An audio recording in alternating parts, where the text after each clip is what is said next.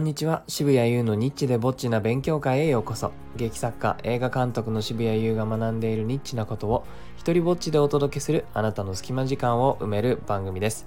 えー今日はですねコロナ陽性レポという、えータイトルでお届けしようかと思います。まあねそのタイトル通りですねいやコロナ陽性になりましなっちゃいましたね。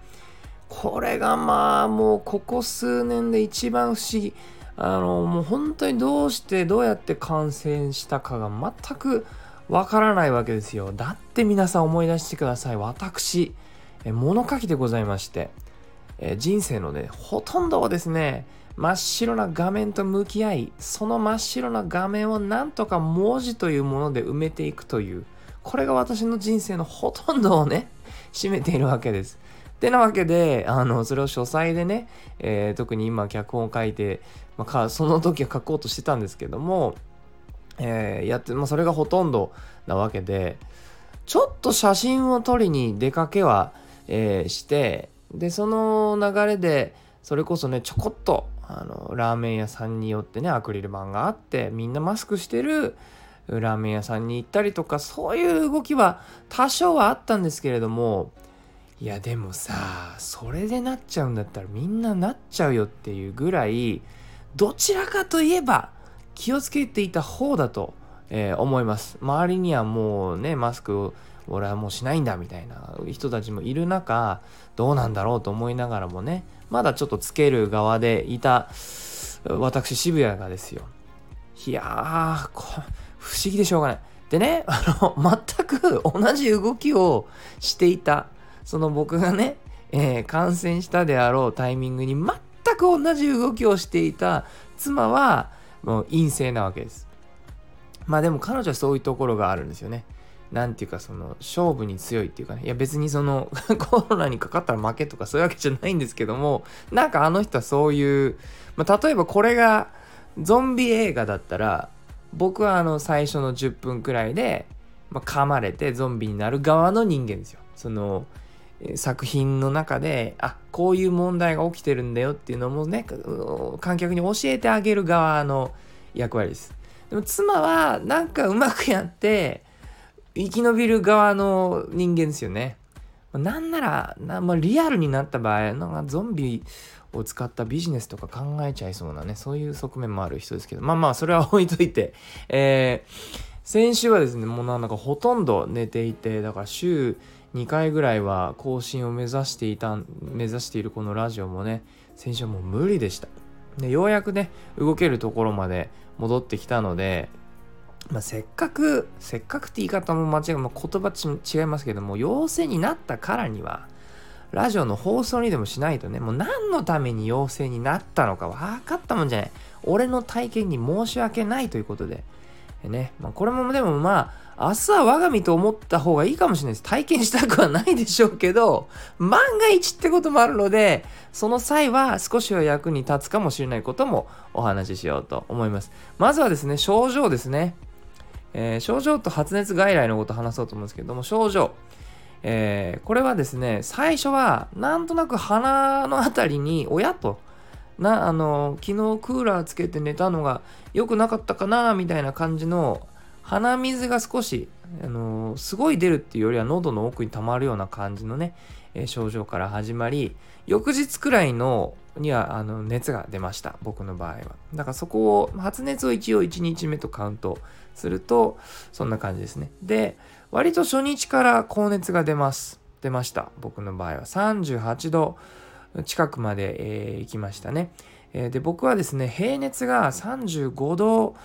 台の後半35.6とか7くらいなので、えーもう行く人はもっと行くのかもしれないですね。38度半ばぐらいまで出るのかもしれないです。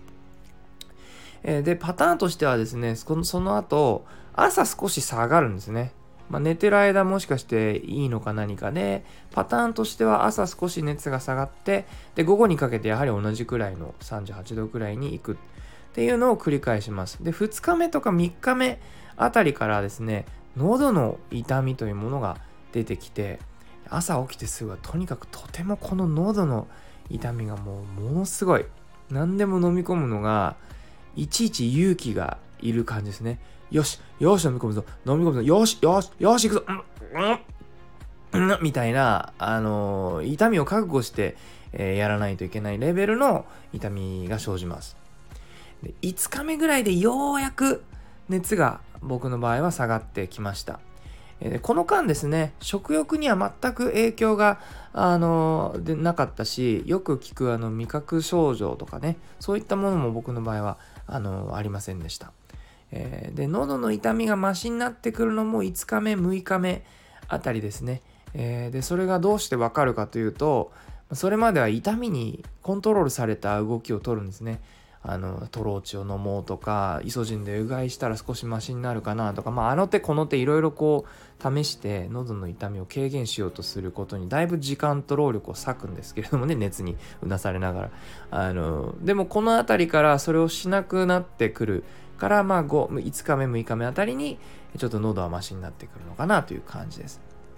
えー、さてあのねもうツイッターとか見てると発熱外来が大変だカオスだなんていうふうに書いてる人たちもちょこちょこ見かけてあ結構経験してる人多いんだなと思うんですけれども、えー、発熱外来も行こうと思って結構簡単に行ける場所ではなかったのでこれもねあのよかったらちょっと覚えておくといいのかなと思いますが、えー、少なくとも僕が住んでいる板橋区ではですね完全予約制の場所が多かったです。え、でまあ体も辛いからやっぱりなるべく近いところに行きたいじゃないですか。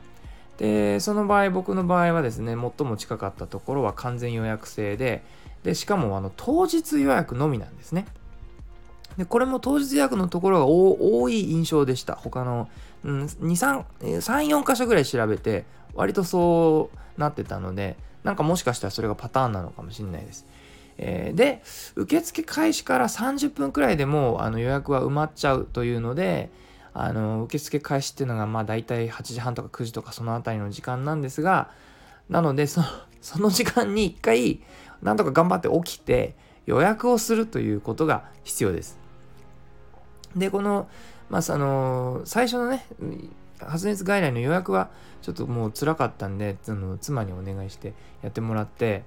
あのあの症その時に症状とか感染の心当たりみたいなのを聞かれるわけです。でもその後どうしても本人と話さないといけないっていう話になって看護師さんから、えー、僕に電話があるわけですね。で、えー、看護師さんに話また同じ この症状と感染の心当たりを聞かれるんですどこら辺あありましたかね？会食か何かしましたか？とかそこら辺のことを結構細かく聞かれてでまあ本当にもうしょうがないから僕もうちょっと物書きで書斎にほとんどいるから会社とかでもないですしみたいなことを説明して全くわからないんですよっていうようなことを説明して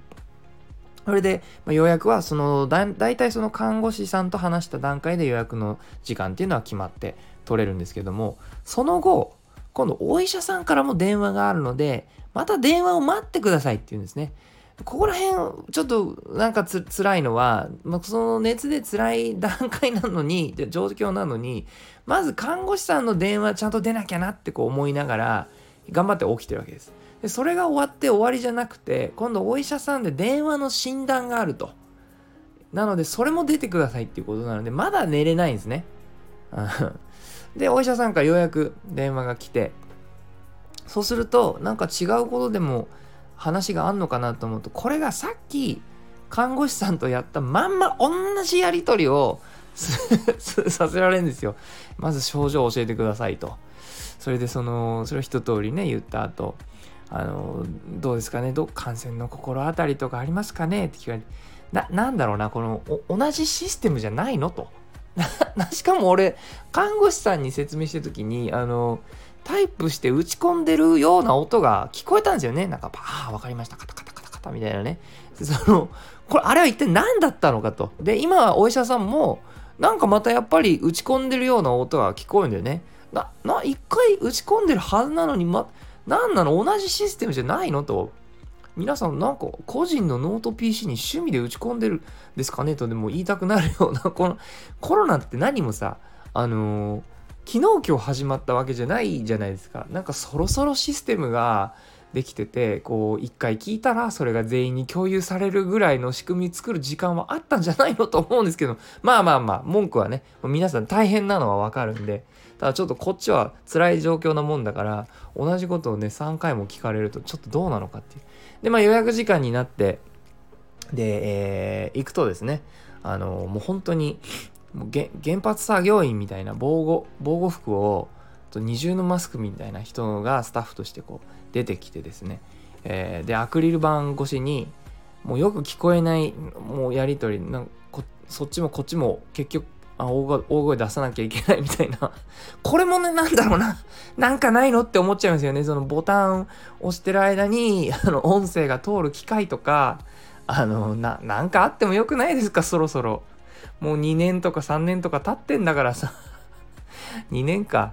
ねえ。えー、でであのそこで受付のやり取りした後にあのじゃああの奥の椅子に2番の椅子に座ってくださいって言われて、えー、で座りに行くとついたての奥にすごいねもう部屋の隅っこについたてがあってで行くんですけどもその椅子がねあろあろうことかその壁の方を向いてんですよ。背もたれがあるからあの壁の方向いて座れっていうことなんですね。で壁からそうだな。うん40センチか50センチぐらい離れたところにあってだもう本当足入れたらもうそれだけしか入らないぐらいのスペースに壁を向いて座らされてあなんかもうそう不思議ともうこのあの空間に入ると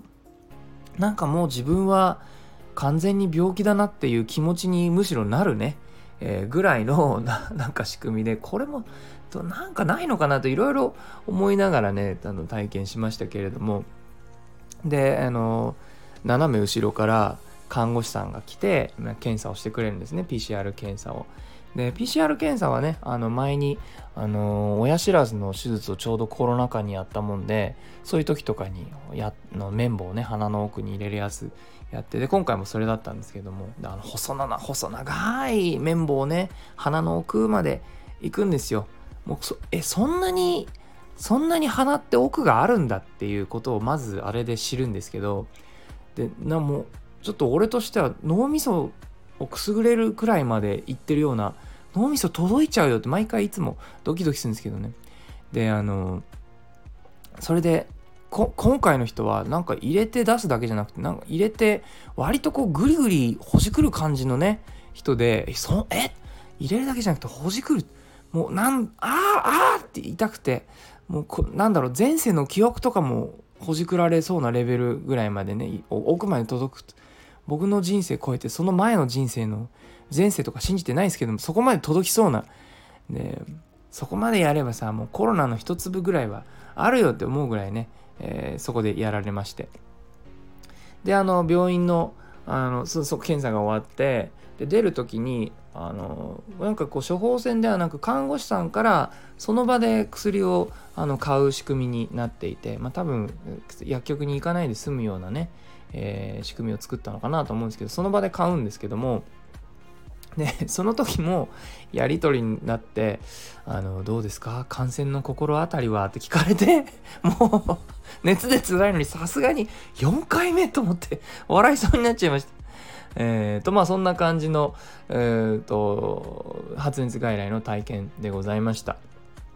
えー、でまああのねなりたいわけではないとは思いますがもしなった場合に備えておいた方がいいのかなと思うのがあの割と解熱剤が効くので熱はどうにかなるんですけれどもとにかく喉の痛みが結構辛くてですねしかも長引くのであの鎮痛剤豚腹的なものをあのもらうのがいいのかなっていうのと、えー、それから僕の場合はトローチみたいなものを買って、えー、それを使うとまあ本当にひどい時でも10%くらいはマシになってすごい辛い時はその10%も体感30%ぐらいにはなるのでね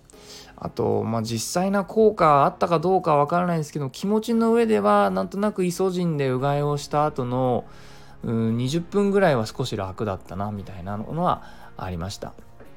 で日中はあの意識が違うところに向いてると飲み込む時の痛みっていうのも多少忘れることができるので、えー、僕の場合はねお笑い動画とかそういったものを、えー、見たりして気を紛らわすなんていうのも少し助けられました。あの一番辛いのは僕の場合は寝る時でしたね、えー、喉の痛みがあるとこう眠くなってきてもあの飲み込む唾液を飲む飲み込むとその痛みでやっぱ眠気がやっぱ少し消えちゃうんですよね。なので、えー、何をやり始めたかっていうとその鎮痛剤を飲る飲むタイミングを割とこう聞いてる間、ね、自分が寝るであろう時間にそれが、えー、聞いてる時間とこううまくスケジュールをずらしたりしてつまり食後すぐにあの鎮痛剤を飲んじゃうと寝る頃には切れちゃうんですよね。なのであの、ご飯を少し遅めにするとか鎮痛剤だけあの後でね飲んでで、まあ、ああいうのって結構胃にくるから多少僕の場合はこんにゃく畑をちょっと2つぐらい食べてからあの、えー、それを飲んでみたいな風にして、えー、なんとかね寝るタイミングになるべく痛みがないようにっていう風な工夫を、えー、したりしました。